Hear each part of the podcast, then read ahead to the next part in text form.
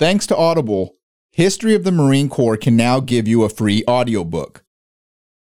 Audible is known for its tens of thousands of selections, and I use it all the time for myself and for some of the reference material we use on the show.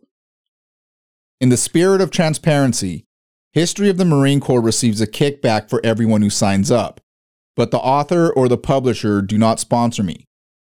Every recommendation is a book I have personally read or listened to. I'll include my suggestion at the end of this episode, but don't feel obligated to select my recommendation. This offer is available to any of the tens of thousands of audiobooks offered by Audible. And whether you decide to continue your membership, this book is yours to keep forever. Visit audibletrial.com slash marine history for a free audiobook and a free 30-day trial. Now on to the show. Welcome to episode 94 of History of the Marine Corps. Post-war disillusionment, part 1. After World War I, US citizens questioned the purpose of the war. Millions of people died, and it wasn't clear what problems were actually solved from the Great War. Many US citizens thought that the United States entered the war for no good reason, and in the years leading up to World War II, pacifism became the fastest growing movement in America. This anti war sentiment had a big impact on the Marine Corps, and they had to take drastic steps to maintain a competent fighting force. This episode discusses the significant cut in manpower forced by Congress, the Corps' attempt to bring in recruits using sports, defining an officer promotion selection board, and dealing with crime sprees in the United States. Thanks for joining. Now let's talk about the history of the Marine Corps.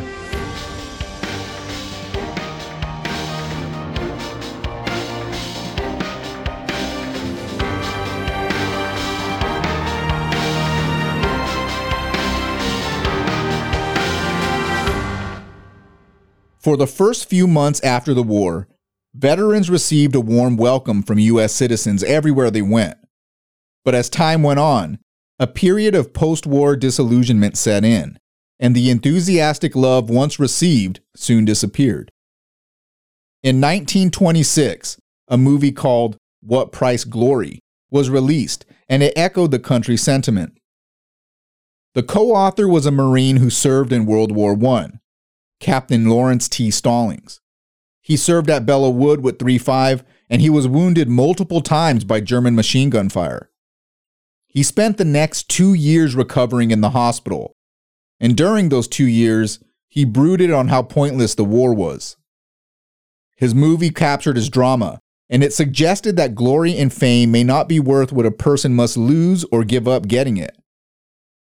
John Ford, a famous film director and a naval officer, directed a recreation in 1952. It's actually free on YouTube if you want to check it out. Most US citizens shared Stallings' opinion on the war, and the romanticization of war soon turned to contempt.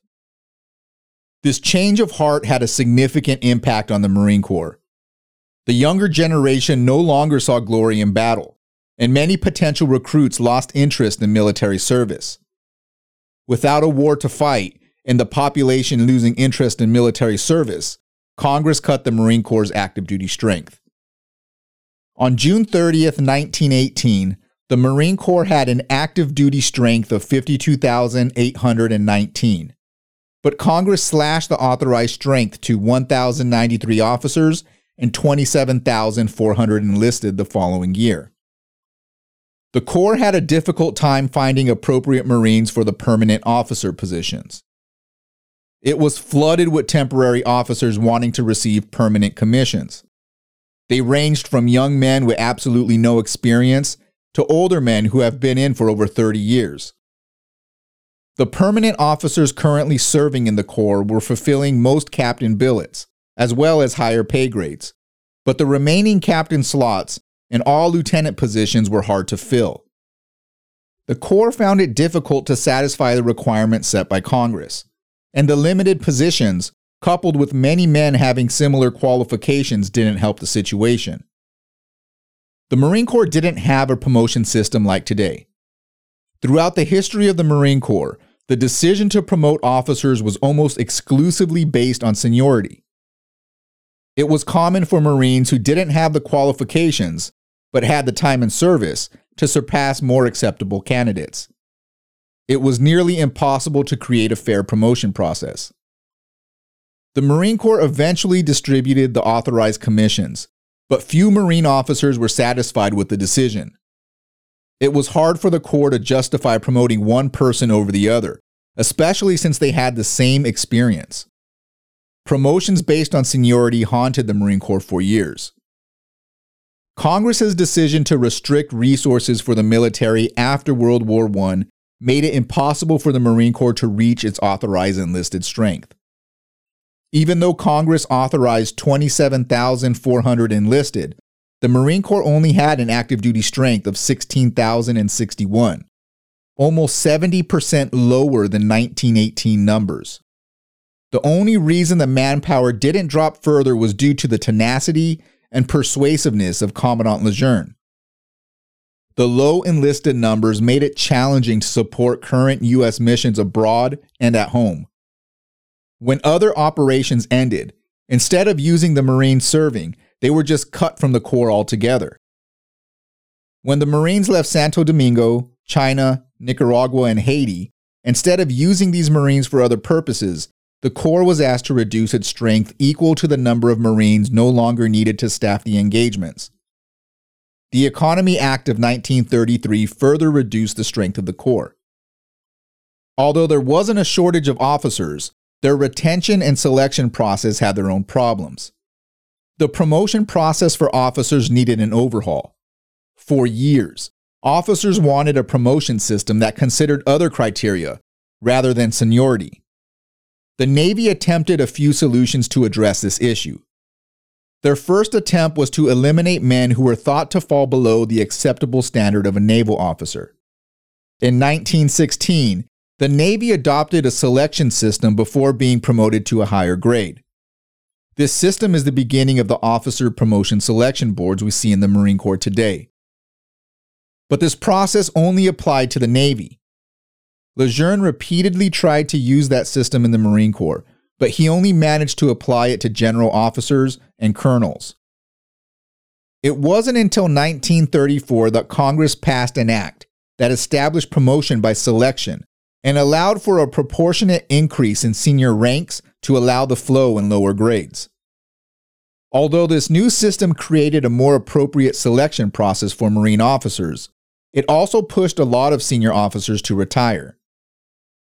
Once the criteria was made mandatory by Congress in 1934, nearly every sitting Congress that followed introduced modifications to the selection process and forced retirements.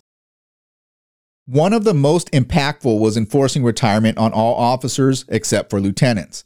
But although the Marine Corps was able to figure out the promotion process for officers, the duties they were assigned to remained the same. So many officers were at a higher rank, but still performed the same job they were doing before. The first few years after the war, the Corps just tried to settle into the everyday life of a post war period.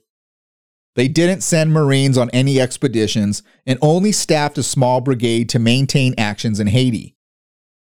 If you're interested in the Marines' activities in Haiti, we cover it in detail during episodes 80 and 81. This loss had a significant impact on the Marine Corps. Retaining only 30% of its staff meant that the Corps lost a lot of the experience gained in France. They also lost many non commissioned officers who served before the war and were vital for unit cohesion. Serving your country was no longer important for the younger generation, so the Marine Corps changed its messaging and incentives to keep up its recruiting numbers. They focused on sports, education, and public demonstrations to help bring in new bodies. Their focus on football and baseball was the most effective. The Corps organized football and baseball teams that competed with some of the best colleges in the United States. Smedley Butler put a lot of emphasis on the football team, and the Marine Corps saw an increase in enthusiasm from Americans. On November 10, 1923, the 148th birthday of the Corps, Marines loaded trains and traveled with the football team, which was appropriately named the Quantico Marine Devil Dogs. They headed to Ann Arbor, where they played the University of Michigan. The Marines ended up losing 6 to 26, but 42,000 people watched them play. The enthusiasm of the Corps' football team caused them to lose sight of their primary purpose, and Quantico started to concentrate more on football rather than building a solid military branch. They actually planned to build the largest football stadium in the United States at Quantico, but were brought back into reality when the Navy determined that the money it would cost to build that stadium could be used more appropriately. But Marines are used to doing more with less. Even though appropriations weren't available for constructing a football stadium, they continued to embark on this mission. In what will go down as one of the most useless working parties, Marines were used as the labor force to salvage scrap iron from Navy war activities and acquire sand and gravel to construct the stadium. The Marine Corps managed to scrounge up some funds, and they authorized the purchase of cement. Through scrounging and voluntold work, they estimated the cost of the entire stadium would be only $5,000, or about $80,000 in 2022 rates. But despite the excitement senior leaderships had for building a stadium, they didn't put in much thought on how they would fill the stadium with spectators, where the audience would come from, or even how people would arrive and depart the stadium. Needless to say, the Secretary of the Navy didn't take too kindly to the thoughtlessness of this project, and he said, quote, It was all damn foolishness to have ever started such a thing under such circumstances. Unquote. By 1930, the excitement of a Marine football team died, and the team was discontinued. The baseball team followed suit the following year. Most senior officers in the Marine Corps felt that the four years a Marine served was in and of itself a sacrifice, and the United States should do everything they can to make sure that Marines were sent back to the civilian world with more than a piece of paper showing that they served honorably. One solution to a successful transition took the form of education. And after World War I, the Marine Corps started experimenting with schools. This initiative doesn't sound like much on the surface, but it's a big deal and something I really admire about the leadership of Marines in the past. They fought for an education program to help Marines after they got out. It gives a whole new meaning to never leave a Marine behind. Serving for four years and not having something to fall back on when you get out drastically impact troop success when the EAS. It was true in 1920, and it's probably more true today. So I'm going to play the parent role here for a second. And if you're currently serving in the military, have a plan on what you want to do when you get out. If you're lost, hit me up. I've already gone through that phase of my life, and I'm more than happy to help with any questions you might have. I don't have all the answers, but I can point you in the right direction. The Corps' initial education program only involved enlisted men, and it focused on continuing education. But this idea quickly evolved to include the entire Marine Corps. They partnered with the International Correspondence Schools for the necessary textbooks and curriculum for all courses organized by that institution. In November 1920, this initiative turned into the Marine Corps Institute. The new institution used the International Correspondence School's materials as the basis for the curriculum, and it staffed the institute with Marine instructors. The school immediately became popular, and one third of the Marine Corps was studying some subject at the institution within three years. By autumn of 1921, the Marine Corps had settled into a peacetime reorganization. Training for land maneuvers began to kick off for Marines stationed at Quantico and the location for this training took place at old Civil War battlefields. They trained near the Battle of the Wilderness, the first clash of Lieutenant General Grant against Robert E. Lee during the Civil War in May 1864. A reinforced brigade with 155 millimeter guns, pulled by 10 ton tractors, were part of the exercise, and the 29th President, Warren Harding, attended the event. The Marine Corps participated in similar activity during the following year, but this time at Gettysburg, and used the equipment left over from World War I. 4,000 Marines participated in this training. The Commandant of the Marine Corps described it as, quote, a miniature army small but highly trained and powerfully armed. Unquote. The year after, the Marines traveled to the Shenandoah Valley and had a mock Civil War battle of New Market with cadets from the Virginia Military Institute. The following year, more than 3,000 Marines participated in another Civil War reenactment of the Battle of Antietam. But Marines carried out the reenactment with modern weapons and tactics. By early 1924, the Marine Corps started to shift the location of these training exercises from old Civil War battlefields to more suitable areas. The 5th Marines headed to Panama, and the East Coast Expeditionary Force left Quantico for training on the island of Culebra, off the eastern coast of Puerto Rico. In 1925, 1,500 Marines participated in joint operations with the Army and the Navy at Oahu, Hawaii. As the Marines tried to settle in a post war country, so did the rest of the United States. One of the way post war reactions manifested was in the form of crime waves. This is a fascinating aspect of war that is rarely mentioned. After every war, crime goes up. This phenomenon happens in every country going back for a very long time. Before World War I, the burglaries in the United States totaled $508,000. But in 1924, that number skyrocketed to $11,812,000. During the Vietnam War, murder and non negligent manslaughter in the US more than doubled. There are a few theories about why the crime rate goes up after war. They range from demoralizing social and economic influences, troops not adjusting from war ethics in a combat zone to ethics in civil life, poverty brought on from prolonged conflict, to children at home lacking guidance from a stable parental figure. I'm not an anthropologist, so I don't have a good answer on why crime goes up, but it does happen. After World War I, crime manifested in the form of theft, mostly in mail and bank robberies. The post office couldn't handle the number of robberies, and the Postmaster General asked President Harding for help. On November 7, 1921, the president asked the Secretary of the Navy, quote, to detail as guards for the United States mails a sufficient number of officers and men of the United States Marine Corps to protect the mails from depredations by robbers and bandits. Unquote. The very next day, the Secretary of the Navy sent the President's request to the Commandant of the Marine Corps in a letter titled Marine Corps Postal Guards. In that letter, he instructed Major General Commandant Lejeune, quote, the primary purpose in assigning this duty to the Marine Corps is to prevent mail robberies.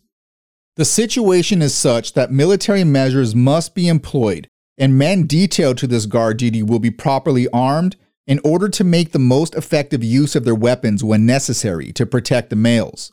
Unquote. 53 officers and 2,200 enlisted were sent to the principal mail distribution centers throughout the country. They were organized into 22 companies. 15 of those 22 were commanded by the Commandant, while the other seven were under the Department of the Pacific and served more of an administrative role. Marine Major Tom Barber was assigned command of the company in New York City. Major William Buckley commanded the company at Kansas City, Major Clark Wells was appointed St. Louis, and Major Samuel Budd took St. Paul. The Marines created a nationwide system of mail protection. When necessary, Marines were authorized to use their weapons for encounters with thieves. On November 11th, the Secretary of the Navy wrote a dramatic letter to the Commandant that stated, quote, You must be brave, as you always are. You must be constantly alert. You must, when on guard duty, keep your weapon in hand, and if attacked, shoot and shoot to kill. There is no compromise in this battle with bandits. If two Marines guarding a mail car, for example, are suddenly covered by a robber, neither must hold up his hands, but both must begin shooting at once. One may be killed, but the other will get the robber and save the mail. That is the spirit of the Corps. When our men go in as guards over mail, that mail must be delivered, or there must be a Marine dead at the post of duty. To be sure of success, Every Marine on this duty must be as watchful as a cat, hour after hour, night after night, week after week.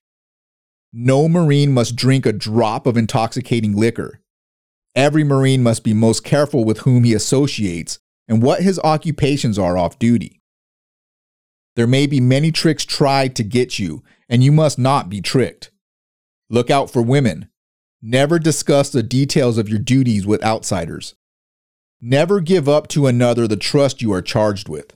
End quote. He ends the letter with, quote, I am proud of you, and I believe in you with all my heart. Unquote. The whole mail must be delivered or there must be a Marine dead at the post of duty seems unnecessary, but I may be looking at this from today's perspective. In 1920, the mail was a primary long distance communication method, including classified information. I'm sure those two factors played a significant role in the decision to sacrifice Marines for mail. We still use the United States Postal Service as a classified mail courier today. But regardless of the reasoning, Lejeune issued his orders to the Marines. The Commandant's orders weren't nearly as dramatic, and Lejeune skirted around the order to sacrifice lives for the sake of protecting the mail with his guidance, quote, to always have in mind a plan as to exactly how I would meet an immediate attack by the robbers, unquote. But Lejeune did authorize the use of deadly force if needed. Quote, when necessary, in order to carry out the foregoing orders, to make the most effective use of my weapons, shooting or otherwise killing or disabling any person engaged in the theft or robbery, or the attempted theft or robbery of the mails entrusted to my protection. Unquote. The Marine Corps publicized the orders to shoot to kill throughout the United States to show U.S. citizens that something was being done about the banditry and to intimidate potential robbers. Marines operated in small groups, usually two to three men. They were highly effective at their mission, and the robberies stopped almost immediately. Three days after the Secretary of the Navy issued his orders to the Commandant, he wrote, quote, I am proud that my old corps has been chosen for a duty so honorable and so hard as that of protecting the United States mail. Unquote. The mission ended on March 16th the following year, and the Marines didn't lose one piece of mail under their watch. Four years later, mail robberies started to pick up again, and the Postmaster General asked for more Marines for help. 2,500 men formed another nationwide mail protection system. Again, the Marines didn't lose one piece of mail, and the Post Office Department decided to take a more preemptive approach to robberies by providing its own guard force to protect against future thefts. By early 1927, the Marines guarding the mail were relieved, and many of them were sent to help in Nicaragua, which I covered in parts 1 and 2 of the Banana Wars Nicaragua episodes. Over in China, the view of the West started to change drastically after World War I. The country was plagued with civil wars, there was a growing control of warlords, and the nation's unstable economic and social affairs introduced a new phase of the Chinese national movement in 1923. Thanks for listening.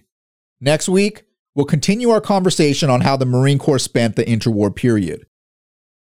Welcome to this week's book recommendation. This week's audiobook is one that I've brought up before, but it's free on Audible at the moment and it's worth repeating. It's War is a Racket, written by Smedley Butler. Every Marine listening knows who Smedley Butler is. He's regarded as a hero in the Marine Corps, and we learn about Butler's two medals of honor he earned at Veracruz and Haiti. What you never hear about is his post Marine Corps days.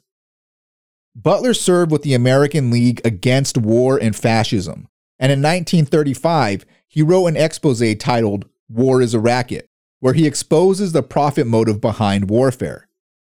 I'm bringing this book up again for a few reasons.